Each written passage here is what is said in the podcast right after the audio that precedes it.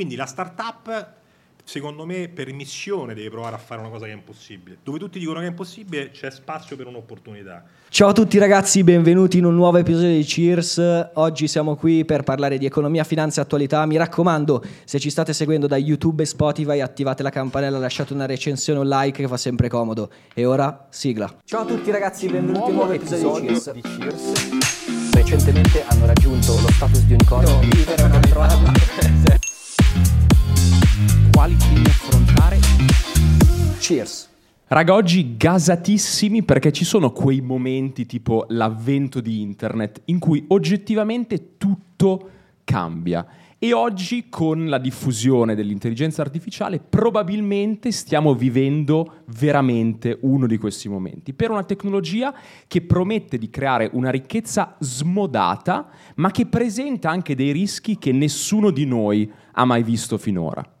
Per cui oggi quello che vogliamo fare è farci una chiacchierata per capire quale potrebbe, quantomeno, essere l'impatto di questa nuova tecnologia sul nostro futuro, quindi rischi, opportunità e ovviamente anche passando per la cronaca, le, l'attualità più stringente delle ultime settimane di OpenAI che probabilmente tutti conosciamo. E non potevamo non parlarne con l'azienda che forse più di tutte è stata al centro dell'attualità legata all'intelligenza artificiale, dopo il suo investimento mi correggerà l'ospite, di 13 miliardi, miliardi di quest'anno in OpenAI. Per cui siamo molto, molto, molto contenti di farci questa chiacchierata con Mattia De Rosa, eh, AI Specialist Director di Microsoft. Benvenuto a Cheers. Applauso direi, cacchio.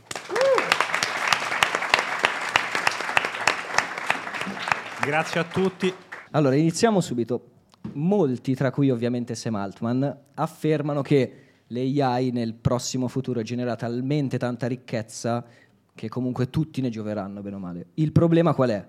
Che ad oggi sempre più lavori vengono sostituiti dall'intelligenza artificiale. Secondo te i ragazzi che ci sono qui oggi quanto effettivamente devono preoccuparsi che il lavoro che potranno fare finita l'università verrà sostituito dall'AI? Allora, intanto è complicatissimo. Ho sentito dire che quando un uomo con l'intelligenza artificiale incontra uno senza l'intelligenza artificiale, quello senza è un uomo morto. No? Quindi secondo me è questo il paradigma, nel senso che è uno strumento che sicuramente amplifica eh, le competenze. Eh, può essere, e lo stanno scoprendo adesso alcune aziende, un grande, grandissimo supporto alla creatività. Sembra strano, mm. ma è così. E quindi in realtà la verità è che bisogna imparare ad usarlo. Okay? Ed è una cosa che non è facile secondo me, cioè, mh, non siamo abituati perché lo vediamo come un oggetto separato da noi. E in ogni caso è una cosa nuovissima, cioè il 30 novembre dell'anno scorso è stato lanciato esatto. ChatGPT esatto. e, mh, parliamo di una cosa che è successa in un anno, sembra che siamo tutti esperti, vi dico prompt engineering perché tanto l'avete sentito tutti, e invece vi posso assicurare che c'è ancora tanto, cioè le aziende stanno incominciando a capirlo adesso, eh, i primi progetti in produzione importanti stanno succedendo adesso, ci sono anche delle cose molto interessanti secondo me, poi magari avremo modo di parlarne, insomma, quindi io non, cioè, in genere timore zero, nel senso mm. secondo me modificherà il lavoro, il mondo del lavoro, questo è sicuro, eh, che lo cancellerà non credo, eh, lo dovesse cancellare secondo me lo farà a fin di bene, eh, due o tre giorni fa Luxottica ha comunicato che per i dipendenti italiani avrà la settimana dal lunedì al giovedì. Quattro giorni. Okay? Sì. Questo credo a prescindere dal fatto che usino o meno l'intelligenza artificiale, perché c'è un problema diciamo, sociale più ampio. No? Eh, e quindi secondo me se qui ci sono gli ingegneri aiuteranno a risolverlo praticamente, se ci sono degli economisti ci aiuteranno a trovare il modo che sia sostenibile finanziariamente, quindi insomma penso ci sono tutte le intelligenze che servono per... Mm avere un, sos- un, futuro sostenibile. Ecco. E secondo te quali saranno i settori più colpiti o i lavori più colpiti? Allora, su questo lo posso dire con una certa diciamo, sicurezza perché se, ormai questo è il terreno di tutti gli analisti, no? quindi diciamo McKinsey, Gartner, Boston Consulting hanno fatto tutti gli studi a riguardo e tutti, convergono tutti abbastanza. Io non vi racconto questi che li trovate online, invece vi racconto uno che abbiamo fatto a settembre di quest'anno insieme a Ambrosetti, presentata a Cernobbio, eh, che è stata fatta specificatamente per la realtà italiana. Okay? Così diamo anche qualche numero. Allora, l'impatto sulla economia italiana annua questa, dell'adozione piena di queste tecnologie è stato valutato intorno a 312 miliardi di euro. Okay? Cioè, fate conto, una manovra finanziaria o 30. Okay? Quindi parliamo di una cosa che ha un 18% del GDP italiano, quindi una cosa importante. Quali sono i settori che principalmente verranno impattati da questa diciamo, generazione di valore? Il primo di tutti è finance, il mercato finanziario. Okay? Boh, per mille motivi, è un mercato molto regolamentato e lasciatemi dire, quando avete un oggetto che è bravo a ragionare su regole o quant'altro, se queste regole esistono il ragionamento sarà più efficace. No? L'altro mondo è quello ICT della tecnologia e le ragioni sono molteplici. Eh, uno di questi è che una delle grandi applicazioni di questi strumenti è nello sviluppo del software. Okay? E quindi ci si aspetta un'evoluzione che vuol dire tante cose, non vuol dire che avremo bisogno di meno sviluppatori, ma vuol dire che tutte le persone che stanno qua dentro saranno degli sviluppatori, perché quello che servirà per sviluppare ce l'avete perché vi ha regalato mamma natura ed è il vostro linguaggio naturale, no? Okay. Voi penso che siete, insomma, che seguite il, il lead architect della Tesla, che si chiama Andrei Carpati, oggi lavora in OpenAI, e a dicembre dell'anno scorso eh, ha detto che il più grande e innovativo linguaggio di programmazione del XXI secolo è la lingua inglese, per dire che è la lingua che io parlo. No? Oggi esistono strumenti in cui voi dite quello che volete e ve lo scrivono, vi fanno il programma, addirittura esistono delle cose in cui voi disegnate quello che volete e loro vi fanno il programma. Quindi insomma, secondo me questo è un po' il futuro che andremo incontro è questo. Però cioè, tu prima dicevi che non sarà necessariamente l'AI a sostituirci, ma sarà qualcuno che la usa e la conosce semplicemente meglio di noi.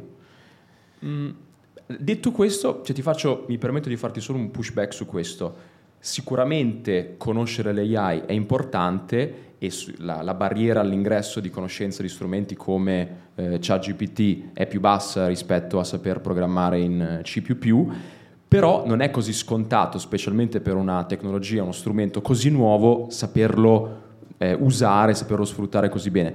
Se tu dovessi dire dei consigli pratici per dei ragazzi che comunque vogliono impratichirsi di queste nuove tecnologie, cosa devono fare?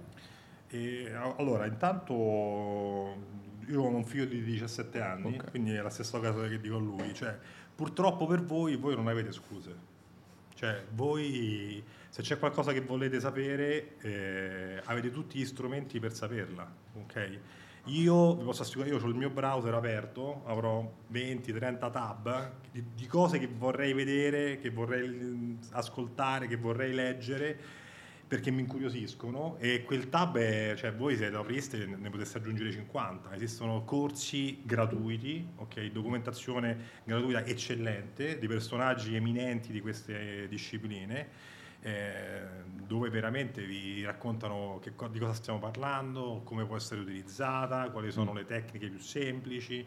Quindi secondo me diciamo, la risposta sta sulla rete dove tutti quanti siete bravissimi e vivete tantissimo del vostro tempo. Eh, cercarla pure diciamo, è abbastanza semplice, quindi secondo me c'è una grande abbondanza di offerta e quindi io vi direi di seguire alcune di queste cose, capite di cosa stiamo parlando, torno a ripetere perché sarà una cosa che vi cioè, io credo che voi lavorerete insieme a delle macchine intelligenti, in una forma o nell'altra. No? Mm, oggi si chiamano copilot nel mondo di Microsoft, che è un oggetto ehm, che mentre usate le vostre applicazioni avete una, una, barra de- sulla destra in cui potete dire ma questa cosa come la faresti, mi dai un'idea, mi cambi questo, no?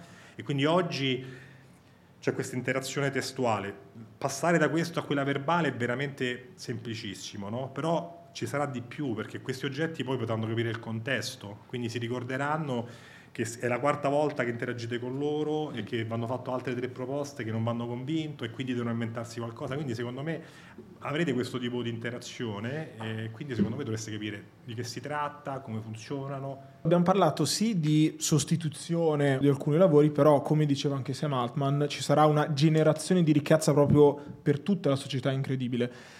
Secondo te quali sono le mh, diciamo, i settori che ne beneficeranno di più, ma soprattutto quali saranno i casi d'uso, cioè proprio con degli esempi concreti più interessanti, più fighi, più visionari anche? Allora, intanto secondo me ehm, quelli che, che pensiamo oggi sono i più semplici. Guarda, mi- vi faccio un esempio perché ho assistito recentemente a delle presentazioni di corsi universitari e quant'altro e molti di questi corsi finiscono con il final report, no? la tesina, non so come la chiamate. Cioè, per me oggi non ha senso fare quella cosa. Quindi tutto quello che riguarda, eh, cioè tu vai su ChatGPT e dici voglio fare una tesina, mi dite l'argomento della cosa più figa che state studiando oggi e lui ve la fa adesso. Ok, poi se c'è dei plugin che vanno su internet ancora meglio, se lo fate su Bing, già, state già su internet, lo fa lui per voi. Quindi diciamo, esistono tutta una serie di casistiche che riguardano diciamo, la manipolazione di informazioni scritte oggi che possono essere indirizzate, sono tantissime. eh. Se penso all'assicurazione, voi fate una pratica, eh, avete un incidente, la riempite, ok, oggi che la dovete riempire è assurdo, però la riempite in qualche maniera, magari la scrivete a mano, loro la digitalizzano, la fanno diventare a testo, questo è tutto assurdo. Comunque arriva da qualche parte e qualcuno fa una valutazione. ok? Ecco, già per esempio la consistenza delle informazioni, cioè, tutta quella roba lì viene fatta in automatico, ormai non c'è più bisogno di farlo. Questa cosa sarà estesa e già lo è perché già questi modelli esistono nel- nell'interpretazione di tutte le immagini.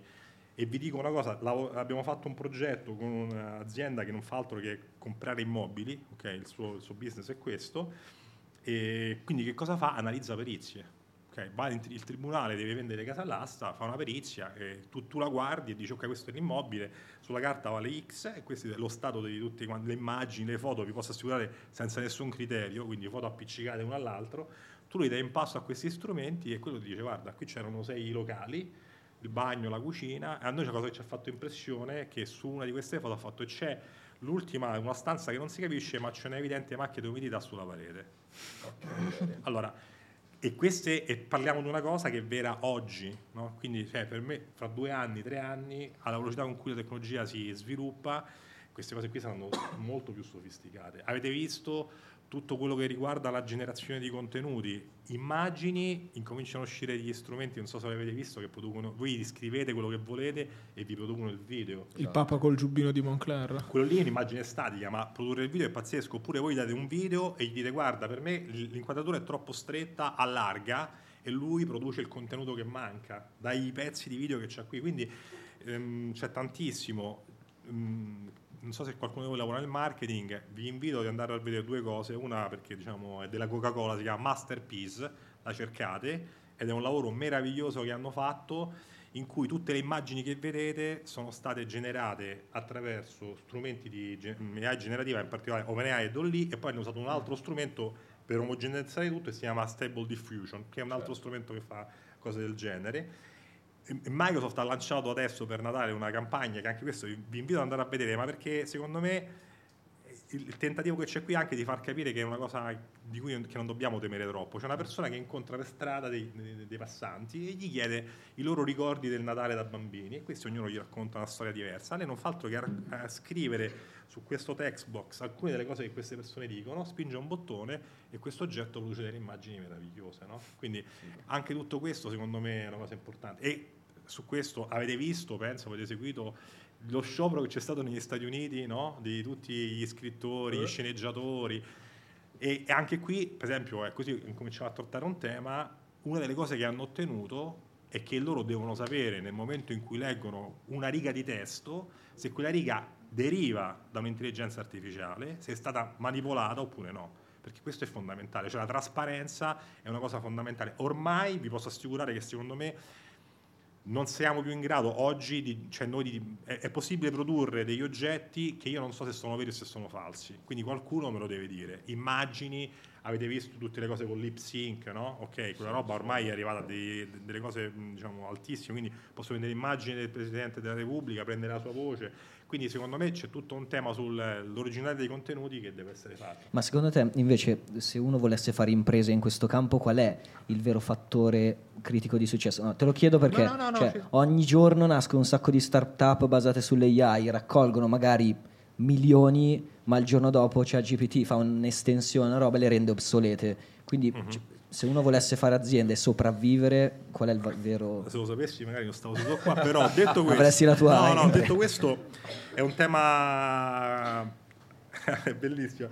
Questa vi, rispo- vi rispondo come ha risposto Sam, Sam Altman, ma in India, no, perché prima che tutto il casino lui si è fatto il giro del mondo, ha parlato con tutti i governi di tutto il mondo e in India uno gli ha chiesto esattamente questa cosa, se secondo lui aveva senso per una startup investire in questa roba e la sua risposta è stata meravigliosa e ha detto razionalmente ti direi che non lo, dovevi- non lo devi fare però io dico di farlo cioè il tema qual è?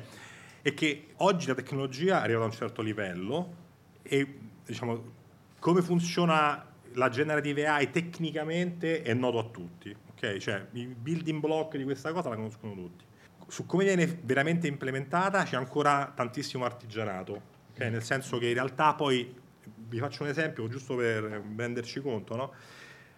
GPT 3.5 che è la versione precedente, sappiamo che contiene 175 miliardi di parametri.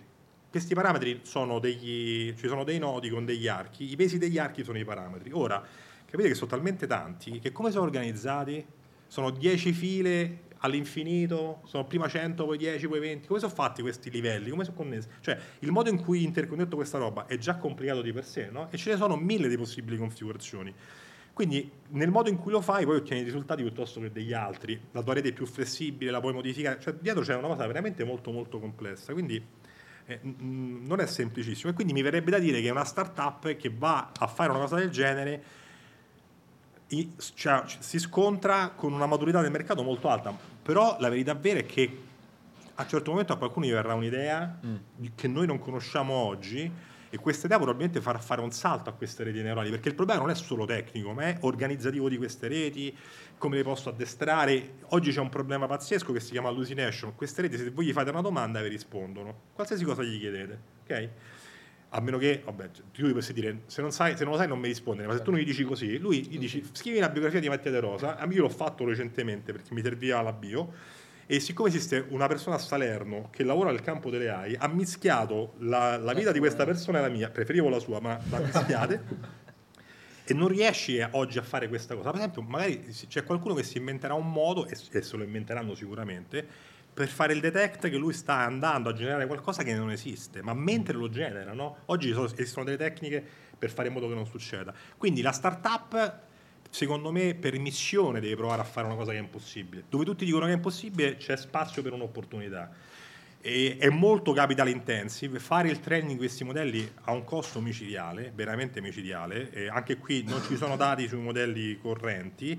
E quelli che abbiamo sui modelli open source parliamo di 4-5 milioni di dollari a run esecuzione del training, no? quindi è una cosa pure che non è semplicissima e si dice che diciamo, quelli più grossi possono stare decine o centinaia di milioni di dollari, quindi non è semplicissimo, però quindi le start-up se fanno una scelta del genere, secondo me stanno veramente facendo la start-up. Poi a contorno di queste cose c'è, c'è tantissima opportunità. Ah, Intanto più la tecnologia è nuova e più bisogna saperla usare, quindi strumenti che facilitano l'utilizzo di questa tecnologia, ehm, oppure ehm, prodotti che la utilizzano. Io, ne ho visti nascere tantissimi, ne ho visti nascere, ne ho visto uno bellissimo, penso che si chiamasse Back GPT, che era stato, che è una- hanno usato ChatGPT per produrre versioni MIDI eh, sonore, no? quindi di tutti oggetti simili alle sonate di Bach. Quindi secondo me c'è tantissimo spazio per la creatività e ovviamente secondo me qui si tratta di usare strumenti piuttosto che magari di inventarseli. No? Però finora abbiamo parlato di tecnologie di innovazione,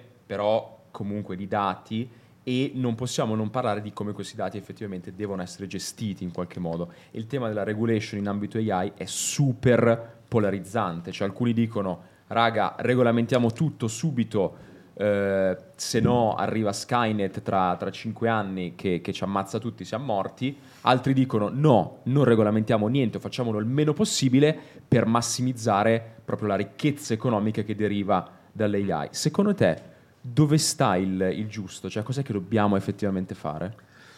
Allora, dove sta andando la comunità europea e che stanno facendo le grandi aziende? Allora, tutte le aziende, e secondo me, io devo dire credendoci, cioè non credo che sia una finzione, stanno dicendo voi non potete chiedere a noi di regolamentarci.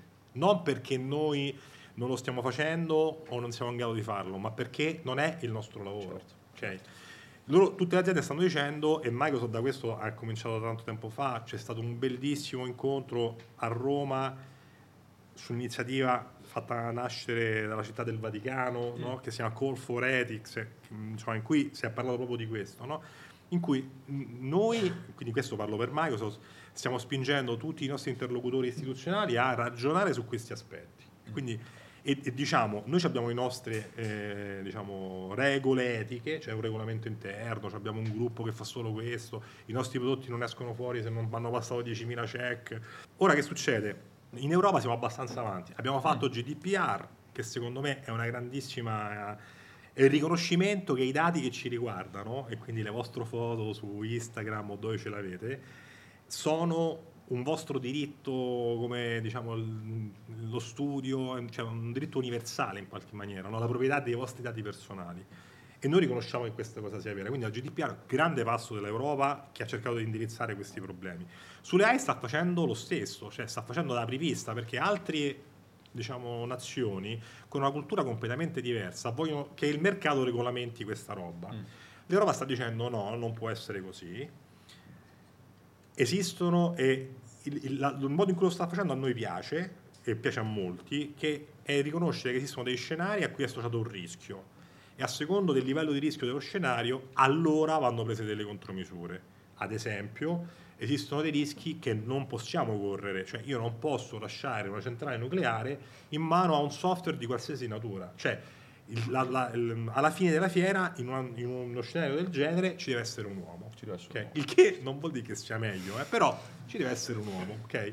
No, perché a, a, lo puoi scegliere, puoi fare lo screening, gli fai esami ogni tre giorni per vedere se non è diventato pazzo, però ci deve essere un uomo. Su, sulle AI non lo sai mai, no? Eh sì. okay? Quindi oggi Okay? Però diciamo, quindi secondo me questo è il modello, rischio e regole di utilizzo. A secondo della fascia di rischio hai tutta una serie di regole da rispettare. Mm. Però, scusa, l'altro tema, se noi siamo meno permissivi di un contesto tipo gli Stati Uniti, magari possiamo anche rimanere un po' più indietro rispetto a loro, no? Allora, altro... Su questo, allora, l'esperienza non lo so, eh, cioè nel senso, però io vedo che cosa è successo. L'Europa rilascia GDPR qualche anno fa, adesso non lo ricordo, ad esempio Microsoft, non so gli altri, ma immagino anche gli altri, hanno adottato quello come standard di utilizzo mm. dei dati in tutto il mondo. Perché?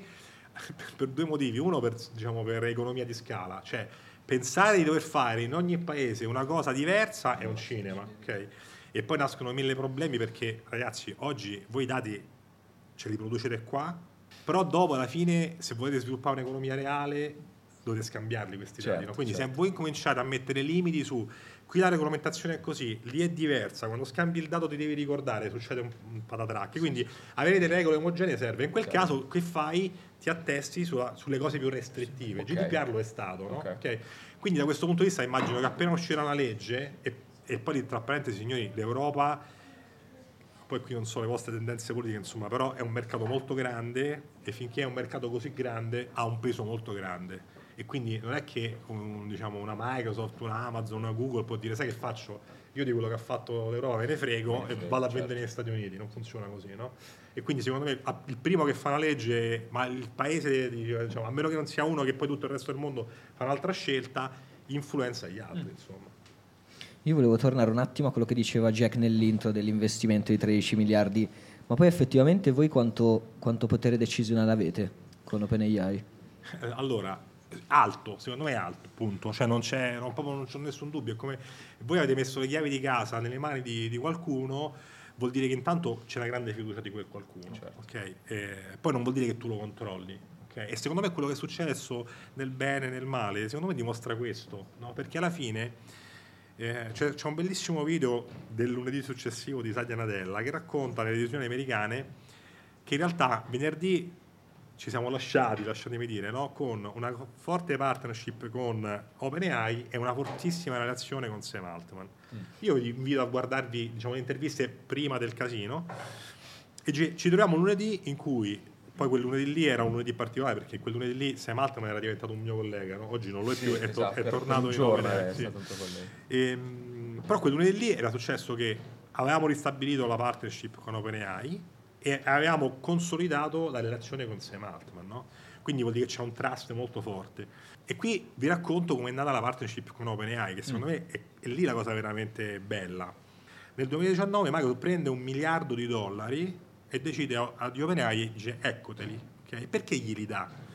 Glieli dà perché in quell'anno, e quello era GPT 3.5, i 175 miliardi famosi di parametri, no? perché non esisteva al mondo una macchina, un computer, che poi come potete immaginare non è un computer, non esisteva un'infrastruttura tecnologica dove fare il training di quel modello in maniera industriale. E che cos'è che non esisteva poi? Non esisteva il software per fare il training in maniera industriale. 175 miliardi di parametri non è che li prendete e li sparate da una parte no? e c'entrano. Cioè, dovete prendere i parametri e farli a pezzetti. Quindi 10 di qua, 20 di là, perfetto. Su quanti dati è stato addestrato si dice su- che GPT 3.5 sia stato addestrato su circa 500 miliardi di token. ok?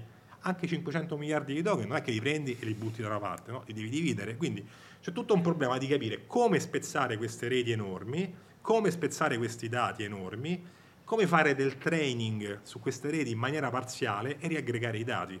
Il miliardo è stato speso per creare un supercomputer e quando l'hanno fatto era il terzo supercomputer sulla faccia della Terra e per costruire librerie per fare il software per fare la cosa che vi ho detto, ossia tu gli dai la definizione della tua rete neurale, gli dici questi sono i miei 500 miliardi di token, torni dopo una settimana, in realtà qualche mese, e lui ti dà questo è tutto quello che ho fatto. ok? E quindi il primo miliardo è servito per costruire sta roba. Ora, la parte software di questa roba è diventato il, diciamo, lo strumento più utilizzato al mondo per fare il training dei large language model, perché serve fare questa roba. Il supercomputer, questa è tecnologia, no? Se, se conoscete la legge di Moore, l'anno dopo, cioè a metà del prezzo facevo il doppio delle cose, no? E quindi questo oggetto, non so che, che fine ha fatto, fatto sta che i modelli sono cresciuti, noi abbiamo cominciato a dare questo servizio al pubblico, abbiamo lavorato con Nvidia e che cosa abbiamo fatto? Abbiamo costruito delle infrastrutture per erogare quello che ci serve. Ora abbiamo preso una parte di questa infrastruttura che ci avesse un senso, quindi che se tu entravi vedevi l'inizio e la fine, l'abbiamo data al Comitato Internazionale dei Supercomputer, non so come si chiama, quelli hanno fatto girare il loro macinino e by chance, per caso, ancora una volta sto oggetto è il terzo supercomputer che c'è sulla faccia della Terra. Quindi secondo me la verità è che stiamo su un settore altamente innovativo, ok? Quindi servono tanti soldi purtroppo, questo lo dico per le start-up, per costruire queste infrastrutture. Le idee di base per questa roba sono consolidate e quindi lasciatemi dire, da lì non uscirà tanta innovazione, uscirà efficienza. G- OpenAI ha detto che adesso ha fatto GPT-4 Turbo, no? 30% meno costoso, che Sì. vuol dire che è il 30% più efficiente, serviranno meno macchine, meno energia, no? Però lasciatemi dire, è innovazione perché qualsiasi cosa che ci fa esprimerare un, un chilodo di CO2 è, è importante, ma non è innovazione tecnologica. no? E quindi i soldi servono per questo da un certo punto di vista. E noi probabilmente, una volta abbiamo fatto questo accordo con loro, avremmo detto ok, noi vi aiutiamo, però poi questo oggetto lo possiamo utilizzare anche noi. Oppure lasciatemi dire, in maniera forse più intelligente, un'altra cosa che poi scoprirete quando andrete a lavorare, no? è che le grandi aziende, per funzionare correttamente, hanno bisogno pure di tutta una serie di processi, no? E perché tut- cioè, è anche giusto che sia così. E quindi questa cosa qui, da un certo punto di vista, è un freno all'innovazione. Dovunque c'è un processo, certo. ok? E quindi devi avere dei meccanismi per innovare, ma veramente, Sì. ok? Di poter anche fallire miseramente, no? Certo. E quindi, secondo me, lasciare la libertà a un'azienda come OpenAI, che secondo me non c'ha bisogno che nessuno gli insegni come si fa il suo lavoro, Anzi. è la cosa migliore che tu possa fare. Quindi Microsoft in tutta questa cosa, secondo me, ha protetto quella cosa. Ne hai parlato un po' prima, però volevo tornare sul dramma proprio degli ultimi giorni, delle ultime Il gossip. settimane. Eh. Perché nel giro di 14 giorni, 20 giorni ormai, il CEO della startup, forse dell'azienda in generale più importante al mondo dell'intelligenza artificiale, è stato licenziato dal suo board of directors dopo 4 giorni è tornato come CEO e voi incidentalmente avete un investimento di 13 miliardi di più, di meno, non è particolarmente chiaro, in OpenAI. Tu di questo dramma assurdo che farà la storia della corporate governance mondiale, cosa ne pensi? Personalmente proprio. Secondo me anche qui, no? Prima di mettere in discussione se era giusto o sbagliato, quello- tanto non sappiamo il perché, quindi è difficile dare un giudizio, no? È sicuramente il modo che è particolare. Assolutamente. Ok, quindi secondo me quella cosa lì che è strana, no? E, e che ha fatto strano. Ma secondo me nel weekend lui la, la quadra l'ha trovata. Torna a ripetere, ha detto, secondo me, Microsoft ha detto, il modo migliore per risolvere questa storia è che Sam Altman torni in OpenAI. Per le ragioni che ho detto prima. Autonomia, continuare a fare quello che vi pare. Ma se questa cosa non si può fare, ma non c'è nessun problema, Sam Altman era stato preso e portato all'interno di Microsoft Research in una divisione appositamente costruita per Sam Altman e il capo di tutta la research di Microsoft ha detto semplicemente noi siamo qui a supporto tuo, cioè, ok? Ci credo. Quindi io penso che sia stato l'evidenza che stiamo parlando di una tecnologia importante. Purtroppo, secondo me, parliamo anche di interessi economici importanti, ok? E in questo caso non, più cioè, non è una mossa diciamo, di Microsoft, ma di tutto il resto del mercato, no? Eh, perché credo che on- onestamente OpenAI abbia un vantaggio competitivo in questo grosso momento. rispetto agli altri. Io, io non lo pensano in molti, eh, io penso che sia così. Ci sta. Ma ti posso chiedere di esporti su un'interpretazione? Cioè si parla di, non so, investimenti competitivi di Sam Altman rispetto a una compagnia che fa chip, piuttosto che di Q-Star, questo algoritmo No, no, no, nuovo. che abbiano trovato. Allora, se qualcuno, io non so se qualcuno, eh, qualcuno fa ingegneria del software qua, no? Però E ne abbiamo, ne abbiamo. Eh, insomma, se qualcuno lo fa, eh, avete, avete studiato il ciclo di sviluppo del software, insomma. Allora, io penso che sia norm- eh, in un mondo in cui, tra parentesi, il ciclo di sviluppo del software è continuo, cioè non c'è il waterfall, Certo. no? Prendo le specifiche, faccio lo sviluppo, faccio il test, vado in produzione e ricomincio, ma è continuo. È logico che GPT-4 è uscito sei mesi fa. Eh sì. Cioè, non è che OpenAI ha detto, ah, pensiamo un po' che facciamo, ah, andiamo a farci un giro così c'è qualche idea, no? Ma quando è uscito GPT-4, una parte dell'azienda stava già, e starà già sicuramente lavorando al next. Eh, Ma anche forse... Ma, ma il next non è aumento i parametri, ma è, ok, dove sta l'innovazione? Cioè, cosa metto di diverso qua dentro perché funzioni in una maniera completamente innovativa rispetto a come funzionava prima? E qui ci sono 10.000 modalità e qui potete leggere, diciamo, ognuno dice la sua, no? E quindi secondo me probabil- c'è chi dice che avevano sviluppato questo è Q-Star, può darsi, non so, che, hanno, che allora abbiano trovato la General Intelligence, non ci credo moltissimo, ok? Non- purtroppo non lo posso escludere. Forse più la speranza che abbiamo tu. No, forse- No, non lo so, però loro dicono una cosa bellissima secondo me. Sto parlando con i clienti e mi ci ritrovo. Cioè, loro dicono, io potevo fare due cose. Io potevo chiudermi dentro un laboratorio, sviluppare il modello più grande del mondo, quindi fi- 8 miliardi di pa- 100 miliardi di quello che ti pare a te, e cominciarmi a porre tutti i problemi che questo modello avrebbe potuto trovare. Quindi che cancellava i posti di lavoro, che ti uccideva gli uomini, quello, quello che vi pare a voi. Qualsiasi problema del mondo, ok?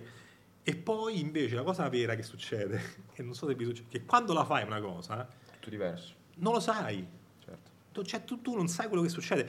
E tra parentesi, ma non lo sai nel bene e nel male. Sì, sì. Quindi non sai come la gente userà quell'oggetto, non sai quali saranno i problemi veri. E quindi l'unico modo veramente per scoprirlo su una cosa che ci impatterà, perché su questo non c'ha nessuno dubbi, lui dice è darla fuori a piccole dosi. Mm. Quindi non aspettare il giant leap e far uscire un oggetto su cui tutti ci metteranno un secolo per capirlo e poi per fare, ma darti un boccone alla volta e oddio, questo era duro, questo era amaro, questo buono, ecco, questo buono.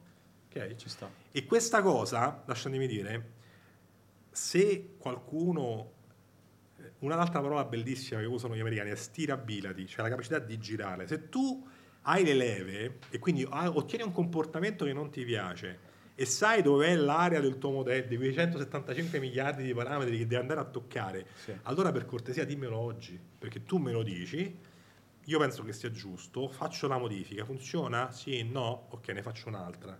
E questa roba è lo sviluppo continuo che vi dicevo, no? Certo. Quindi am- io non, non so se loro l'hanno sviluppato, se l'hanno sviluppato non lo faranno uscire tutto insieme. E poi lì dietro, questi sono dei grandi geni, eh. Beh, sì. Cioè, anche del marketing, signori. Cioè, qui voi marketing forse lo fate e secondo me hanno tenuto incollato il mondo dell'informatica durante un weekend su questa roba qua. Punto. Cioè, oggi ho visto l'altro giorno a Reinvent che diciamo, l'evento di, di Amazon, che è diciamo, il nostro più grande competitor sul mondo del cloud, e non sono riusciti a non parlare di questa cosa. Eh Cioè, beh, hanno certo. dovuto di qualcosa per forza, no? Ok? E quindi questo fa, fa capire che stiamo. c'è un nervo scoperto nel mercato e che noi con OpenAI lo tocchiamo. Ecco. siamo giunti, penso, alla domanda finale che ci suggeriscono i nostri amici di Buddy Job. E quindi, per rimanere in tema, ti chiederemmo che consiglio daresti a uno dei tanti ragazzi che studiano ingegneria, economia, che sono qui oggi, che appunto sognano di andare a lavorare in una big tech come Microsoft? Secondo me vanno, va, capito che lavoro, cioè dove vuoi Certo. andare, no? Allora, se volete lavorare sulle cose di cui stiamo parlando, prendete una bella valigetta e state pronti ad andare, diciamo, negli Stati Uniti oppure probabilmente in qualche altra nazione. In Italia non c'è un centro di sviluppo software di Microsoft, ok?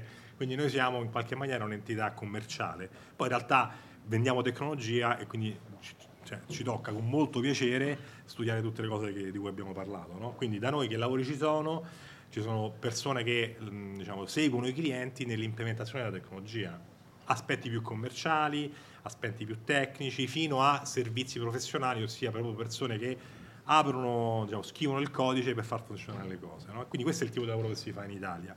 E quali sono le caratteristiche delle persone che poi funzionano bene? Secondo me per essere preparati eh, dovete essere curiosi perché devo dire, cioè, quello che è successo da un anno a questa parte secondo me sarà la norma. Cioè la velocità con cui ci saranno cambiamenti, che co- l'impatto dell'innovazione. Ecco, saper leggere, secondo me questa è un'altra cosa. Saper leggere dove tutta questa roba sta andando è una cosa che richiede secondo me un po' di tempo, credo che richieda pure un po' di passione, cioè non penso che sia una cosa che uno possa fare in maniera proprio asettica. Ehm, E, quindi io torno a ripetere, parlando con voi quando venite a fare i colloqui con noi, eh, si sente la differenza, cioè di chi queste cose diciamo, le fa eh, proprie e quindi mh, cerca di applicarle, si fa la punta al cervello. E poi ecco, forse un'altra cosa, abbiamo visto delle persone che fanno un percorso, no? che provano a venire in Microsoft e magari in quel momento non c'è la porta aperta no? per mille motivi e, e quindi che so, vanno da un partner, ok?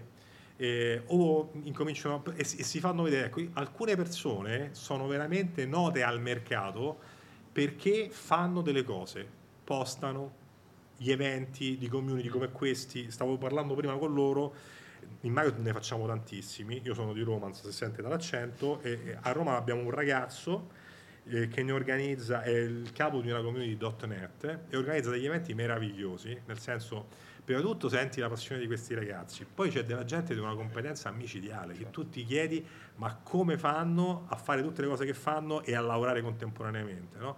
E quelle persone quando le incontri te ne accorgi e quindi secondo me credo che diciamo, questo sia una cosa. L'altra è che quando voi arriverete a fare un colloquio, che ma secondo me pure quando incomincerete a fare la tesi, la differenza fra chi usa bene queste tecnologie e chi non le usa bene si vede. Si sente.